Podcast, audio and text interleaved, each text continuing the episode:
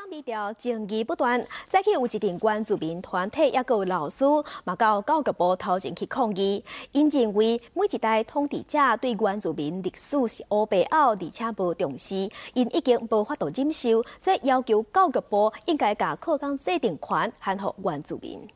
终结同化教育，遵守人权准则。布马教育部以早到现在，不管课纲安怎调整，原住民族历史文化拢是受到变化，甚至故意无重视。早起原民团体到教育部头前抗议，呼吁教育部应该甲原住民的囡仔个课纲幸福原住民族。历史上，呃，我们是缺席的，啊、呃，我们是模糊不清的，我们是被扭曲的。我们希望能够终结殖民同化教育。这一个，第一个诉求，第二个是比较积极的，要希望教育部能够协助建构我们原住民的教育学制。原民团体希望会使更高一套以原住民族文化为核心，佮赋予基本国民教育的双文化语言教育内涵。因为中文、中国历史、地理唔要学遐尔济，伫原住民区的学校应该学原住民族语言文化教育成为必修的课程。嘛，学育应该爱加强师资的培训，来培养较侪原住民籍老师，才真正会使帮助原民教育。有关于诶那个原住民族教育的呃相关的那个课纲的订定，还有有师资的那个培育的部分，我们教育部会纳入相关的诶会议啊，然后跟原住民委员会跨部会来协商。原民团体嘛发起连署，希望在出席教育部课纲大大改革，结束殖民同化教育，和原住民族会使有教育的自主权。记者陈淑君、陈琼伟台北报道。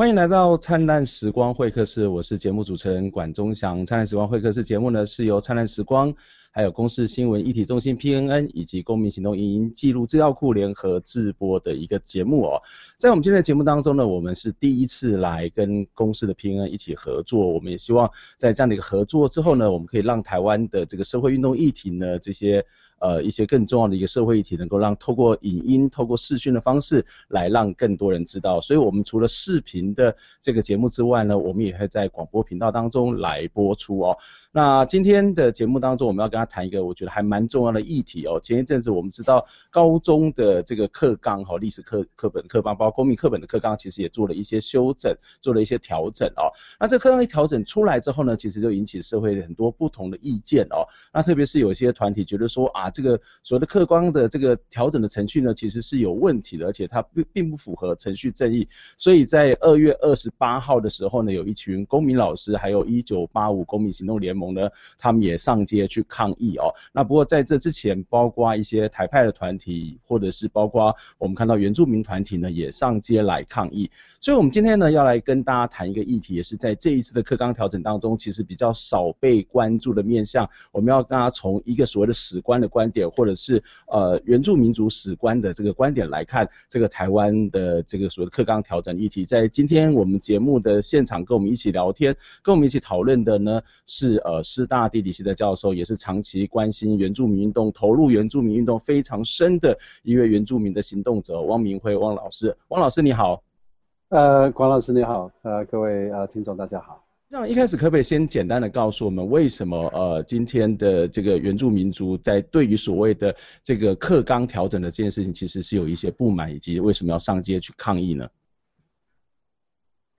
呃，我我想从原住民的立场哈，呃这个史纲哈史纲的这个争议哈，本来开头。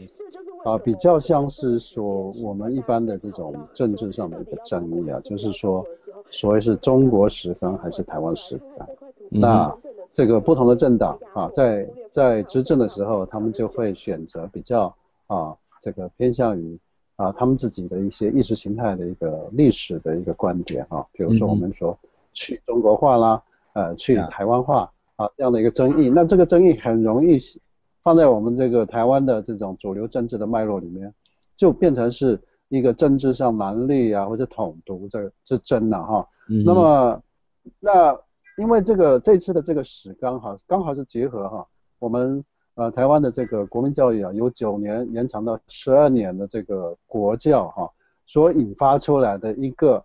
一个呃一个有关历史观点哈、啊，这个议这个争议嘛哈、啊。可是呃从原住民来讲，就历史来讲，或者是做就课程哈、啊，或者是教育教育体制来讲哈、啊，其实原住民的这个问题其实是。啊，非常的严重的哈，嗯、那可是因为啊，这个啊，主流社会在这样的一个争议啊，我们的声音，我们的教育的问题啊，反而会被盖住啊。那、嗯、所以呢，从从原住民的立场呢，想要借这个机会啊，不仅对历史的这个议题啊，能够发出声音，也对。也希望能够表达我们对教育的一些主张嘛。嗯，我想这是一个尺纲哦。那刚刚特别谈到说，基本上来讲，在台湾有很多不同的这个先来后到的族群，或者是对对对国籍的人到台湾这个社会哦。那其实我们这个课纲也不是第一次调整了哈，也调整过非常多次了哈。那我不晓得在您过去的经验里面，或是您所知道的这样的一个呃状况里面，在过去的这种课纲调整的过程当中，是不是有邀请一些原住民族的代表一起来参与？那在这一次的课纲调整的状况又是怎么样呢？呃，这就是真的是我们啊、呃，这个我希望国家能够正视这个原住民的问题啊。原住民大概只有占百分之二，对啊、呃，这个上下的这个人口的比例嘛。那就人口数来讲，两千三百，我们常常挂在嘴上，两千三百万，实际上只有五十多万嘛，啊，那其实在这个，在这个就人口的规模来讲，你要处理他的教育的这些问题，哈，其实不是一个很大的一个负担呐。可是我们长期被忽略了，哈。我先就历史来，刚刚直接回答刚刚刚管老师所提的，我们从来没有，就是说比较是符合现在的观念，就是说。能够尊重原住民意愿的这种教育政策的一个决策哈，嗯，当中呢，邀请原住民族哈，或者呃询问原住民族各族的这个意愿，这样的一个一个动作，其实从来没有过了啊。嗯嗯。那那其实呢，更呃直接来讲嘛啊，其实就是说，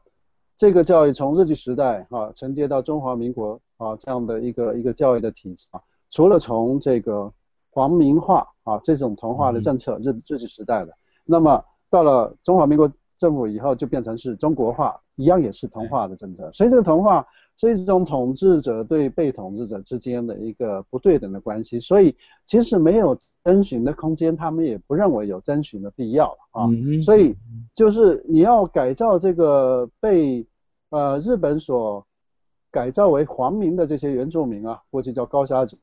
对，到了这个中华民国执政的时候，我们就要变成中国人了，也是一种改造。这种改造只有改造跟被改造的这种关系，是被改造者是大概是没有声音的，大概也没有这个权利啊。那么我们想，这么久了，几十年来，我们看到了，我们每一个原住民都非常重视教育，可是呢，我们最后教育的结果是什么？我们真的被改造了，然后我们的语言、自己的语言文化还有很多的传统，就因为接受了这个教育。啊，那就流失掉了。我们、嗯、我们看到就是说，政府官员啊，这个教育部门呢，从来没有直接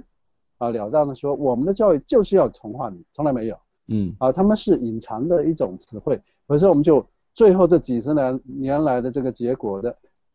事实来来论了啊，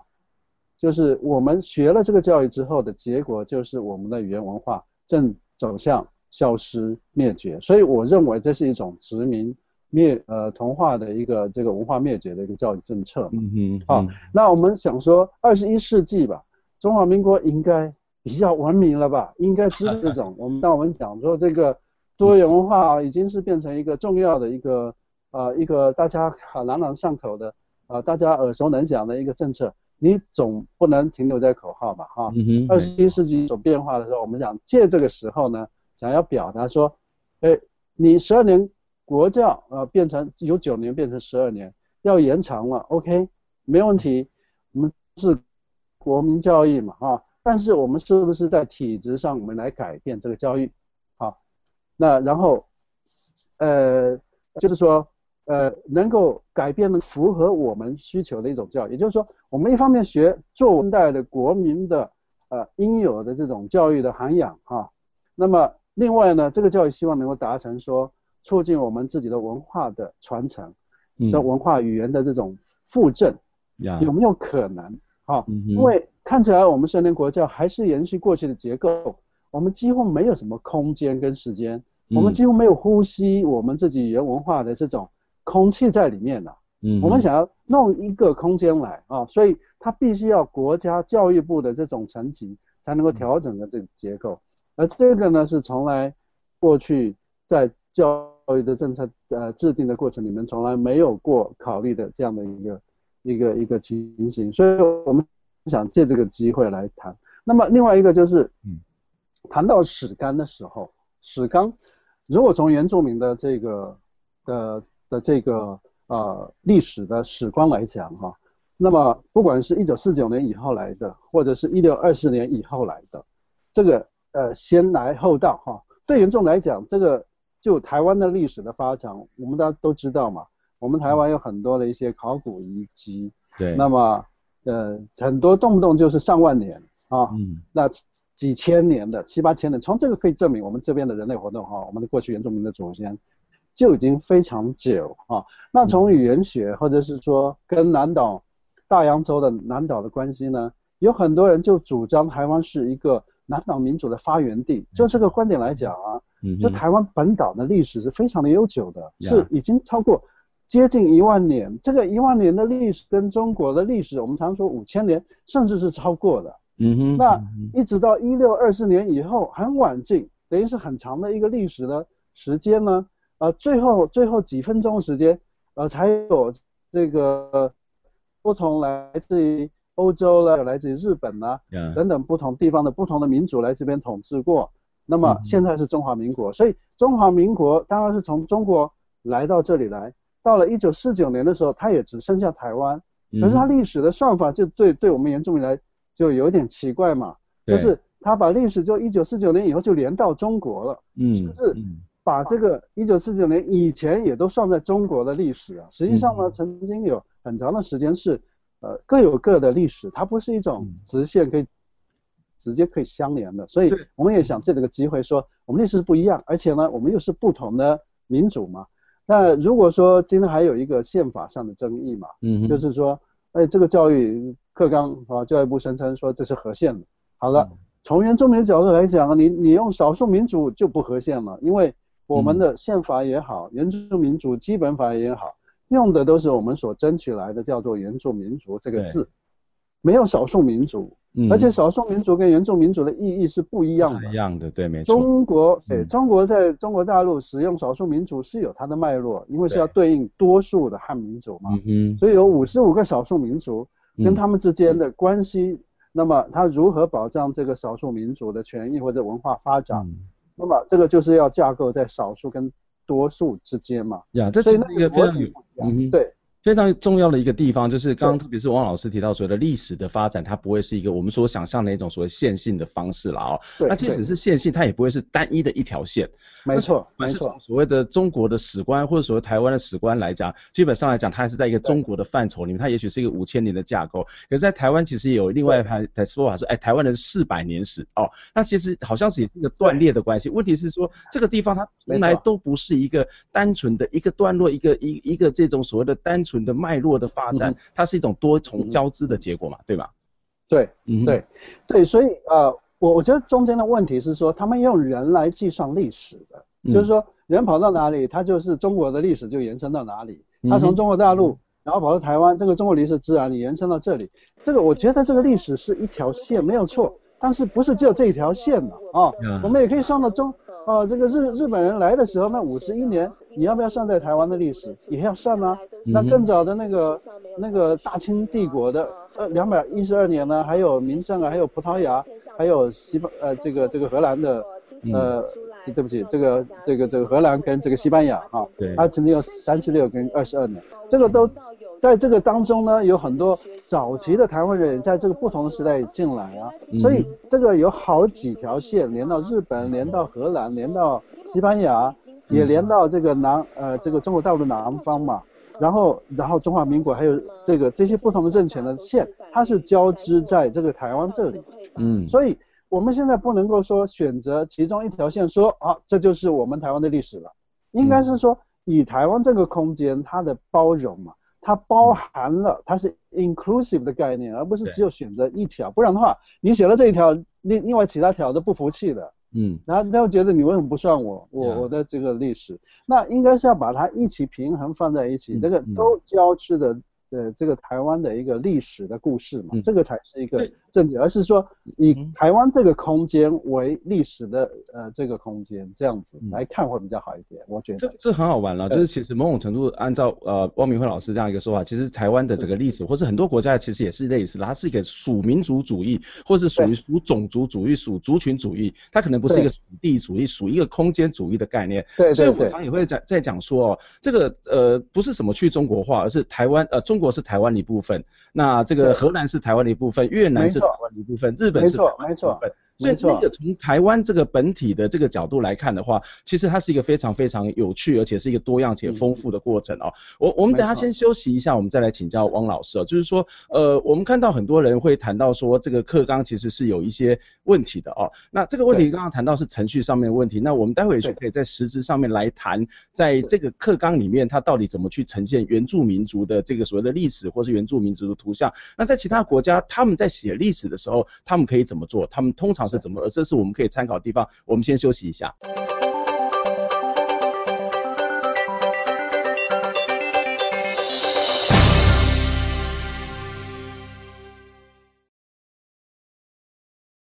欢迎回到灿烂时光会客室节目的现场，我是主持人管中祥。灿烂时光会客室呢，是由灿烂时光节目、公视新闻议题中心 PNN 还有公民行动影音记录库资料库呢联合制播的一个节目哦。我们的节目会在透过网络的广播来播出，也会在视频上面播出。所以我们在礼拜天的晚上在，呃公民行动影音记录资料库的官网以及 PNN 的官网呃呢，我们会同步来传递这些影像，也会把公库过去所拍有关于这个所谓的我们所讨论的议题的这个画面呢，也会加入到我们的这个所谓的呃视频当中哦。我们今天跟他谈的这个议题，就是有关于前一阵热非常热闹非凡哦，在二月二十八号也有一群公民老师跟一九八五行动联盟一起上街去抗议的有关于课纲的这个争议哦。那我们知道这个课纲的议题其实不只是这个原住民族哦，包括其他的这个汉人或者是各种不同的公民老师也都上街去抗议哦。那如果在这个原住民族的这个部分，其实呃台大人类学系的谢世忠老师。他在接受平面媒体采访的时候呢，他说哦，这个微调课纲呢是翻转史观啊，史观了，将清朝改为这个清廷，强化台湾从属于中国，丧失台湾主体性哦，主卫性，更是从汉人的角度来扭曲啊南岛语族的历史哦。今天在我们节目的现场跟我们一起聊天的是师大地理系的教授汪明慧汪老师，汪老师同时也是长期关心参与原住民运动的一个非常重要的行动者。汪老师你好。各位观众，大家好。对，我们刚刚在上一段节目当中也谈到了，就是从原住民的观点角度来看这个史观，或是这个课纲调整的这个看法哦。我不晓得在您自己再去观察，或是参与，或者在了解这个史纲调整的过程当中，除了程序以及我们刚刚看到他是从一个汉人的角度来去写这个历史之外，呃，在他的实质内容上面，他怎么去呈现，怎么去描述原住民族的呢？我我想这个实际的这个内容哈。实际的内容，它是描述的，就历史历史来讲，它习惯就是变成是一种，呃，这个依附在这个呃中国啊，或者所谓的台湾历史里面的，这个哦，就是比较没有系统的这个描述了哈。嗯。它可能会有介绍这个台湾有几个族群，按照我们现在宪法上所承认的这些族群，它的分布呢在哪里？但是呢，他们的这个历史呢，可能会。我要会提到一些考古遗址这样子哈，嗯哼，那么这个基本上呢，就是说因为受制于时时间跟空间，那因为要让出很大的空间，要写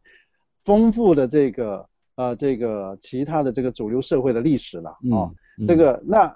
也就是说啊、呃，这个所谓的这个南岛民族和原住民族的历史啊，大概就被认为说是呃资料可能太少了，或者是觉得这个不是很重要啊，所以你看到的是一个。断断续续，然后很，嗯、呃，这个支离破碎的一个片段，然后啊、呃，相扛在啊、呃、这个以主流社会为主的这个历史的建构之上嘛。嗯、所以你你在这个课本上，你看不到一个完整的原住民的历史的一个一个线，那一条线的发展。但是我刚刚讲了，这个台湾的历史一一直到大概四百年前才有外来的这个族群啊，就是主流后来成为主流社会的人呢。嗯、那这么漫长的这个历史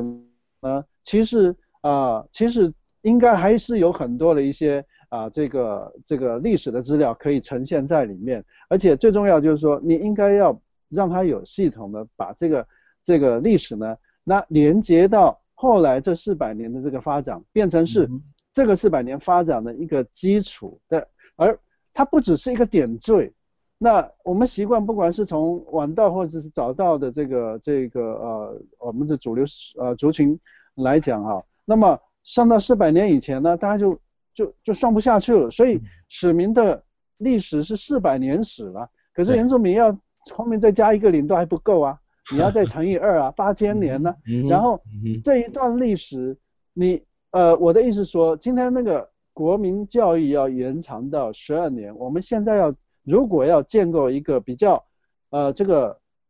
族群多元而且是公平的一个地位哈，民主平等地位的呃公平的这种这种国家的认同也好，嗯、你必须在历史上能够反映对不同族群的历史的一个尊重。嗯、所以我刚刚讲每一个民族它可能是代表的是一条线嘛，对。那原住民的那条线在哪里？嗯、没有，它只有片段，嗯、断断续续，不完全模糊。你不给我一个空间，然后你你。更重要是说，你你要真其实是很本身就很非常的复杂嘛，不同的族基本上来讲，我常开玩笑，它就是国与国的关系嘛。嗯，没有错，没有错。所以呃，现在问题就是说，你要硬塞在这个空间的话，这个这么多元族群这么复杂的这个历史，实际上是还真的蛮复杂。嗯，你你与其塞在一个一个一个很有限的一个时间空间的架构之下，还不如呃有一个独立的，就是说在这个之前，嗯，它就变成一个我刚刚讲。我们作为一个台湾这个空间，有一个共同的一个居民，有一个国家的一个一个共同的认同的基础哈。你要建构这样的一个、嗯、一个认同的这种共同的认同的话，那你就应该共同要了解这个台湾的发展，其实有很长的一段时间是在南岛民主的一个这个奋斗的这个这个建构的这个这个过程当中嘛。所以这个历史你要放在你只能放在边边吗？还是说像？纽西兰的毛利人，他在建构这个纽西兰这个国家的时候，是把毛利毛利人放在这个开疆辟土的那个那个历史的那一段了，这后来才加入，后来再加入这个白人，他也很清楚，他后来才来的，所以他不能把这个历史连接到英国，虽然他跟英国有关系啊，但是还需要以纽西兰这个国土嘛，国家的这个领域嘛啊，那它的历史的发展到现在，所以如果你从空间的角度，你不能不重视。就不能不会看见这个，嗯、这很长的一段历史是原住民所贡献的，所写出来的。对，嗯，而且而且我觉得另外一个还蛮重要的一点，就是说我们在看这个现有的一个课本里面呢，我们看到所谓的原住民，他他会被放在这个好像是在十六世纪之前，哈，或者说某种的上古史，然后十六世纪之后，哎，好像这一群人就就就消失了哦。那当然还是会零零星星会点缀，会出现一些东西啦。不过。其实也有一个更重要要谈，就是好，现在原住民族的处境，那历史课本也许没办法谈，可是，在公民课本、公民与社会课本里面，是不是也需要把现在历史课呃这个所谓原住民族的处境处境是拿进来讨论？例如说，呃，他们所面临到的这些土地的问题啊，或者是面临到像都市原住民的问题啊，我们看到阿美族的朋友从这个呃从花莲一直到台北来帮这个都市人盖房子，可是他们面临到很多在居住权的问题，这个是不是也应该在也许没有办法放在这个历史课本当中，但是在一般的公民与社会课本里面，它是不是也应该是一个非常重要的一支？因为它是一个刚刚谈到所谓多元并存的，所以它不是只有汉人，或是只有所谓的中华民国的国民生活在这里面，而是在这个国家之内的不同的族群，它其实也都应该要被记录、被看到了。对，对，所以啊、呃，这个三个面向哈，就是说，它这个国民教育它，它它应该要行塑说。这个凡是住在哈、这个国家领土内的这个具有国民身份的这些所有的人，他都有权利接受这个这个国民的教育，他有权利，而且是义务的，这个强制性的嘛，对不对哈？对。那么所以呢，呃，我刚刚讲历史，你不能忽视原住民的这个历史，你必须要把它参与这个编织我们台湾的历史里面的一个重要的那一支线，而且是可能是还是根源的啊。那在公民的话，那更是如此。我们不管是讲两元汉啊，或者是四大中心再加新住民，你都你都不能少一个原住民的这个空间。所以你在你在描绘，就是说国家国民的这种这个构成里面呢，其中一个重要的一个一个一个团体就是原住民的团体，就是老民族这个团体，你必须要在课本上你要非常的肯。我们常常用呃人数的多寡，这个有一点多数决了啊，那少数可以。可以可以忽略了，它不重要。我们讲这个比较多数的哈。那么甚至啊，我们的外劳啊，或者是这种新住民呢、啊，都比都快要比原住民还要多。他他还甚至这个这个重它的重要性，甚至会会被认为是比原住民还要还要重。那其实这个对原住民来讲都不是是好的。那另外就是说，这个空间也是如此啊。我们就是说。曾经有一段时间在民党执政的时候，其实有一个政策，其实对我们一个认识是不错的一个课程。那个那个现在是没有，你就要认识台湾的历史、公民跟这个地理篇啊。从这个三个面向啊，你都必须要在不管是这个呃什么样的一个内容啊，都都要看到这个原住民他他是存在的这个事实了。那接下来其实我我想就是从原住民角度哈，既然是说主主要的这个所谓的固定的课程。像课纲十二年国教里面哈，它这个从小学、国中、高中这十二年国教，这十二年国教呢，它其实有两个组成，两个层面的组成，一个是属于教育部的固定的课程，嗯哼，好，嗯哼，这个固定课程就我们刚刚讲的历史也好，地理也好，公民也好，或者其他的国英数理化这些东西，都是我们所谓的主科啊。那我我们。这个现在问题是这样的，就是说，我们现在好像大家都不会怀疑这样的一个结构，因为其实如果说我们这个是一个原汉或者或是加一个新住民不同的民族的这样的一个一个构成的国家，那么这个教育的这个设计应该要尊重这两个民族是基本上是平等的。这个可是这个这个平等是没有被尊重的，因为。这个课纲哈，我们所有的这个固定的课程，全部都是按照汉民族文化的发展所需要的这些课程而定的，用的都是汉语文啊。然后呢，这个用汉民族的观点，不管你是从中国也好，或是台湾来，对原住民来讲都是一样，都是汉民族。对。那没有一个内容是根据周是根据这个原住民的这个观点呢，或者是说他的语言完全没有没有。机会呈现，也就是说，它其实是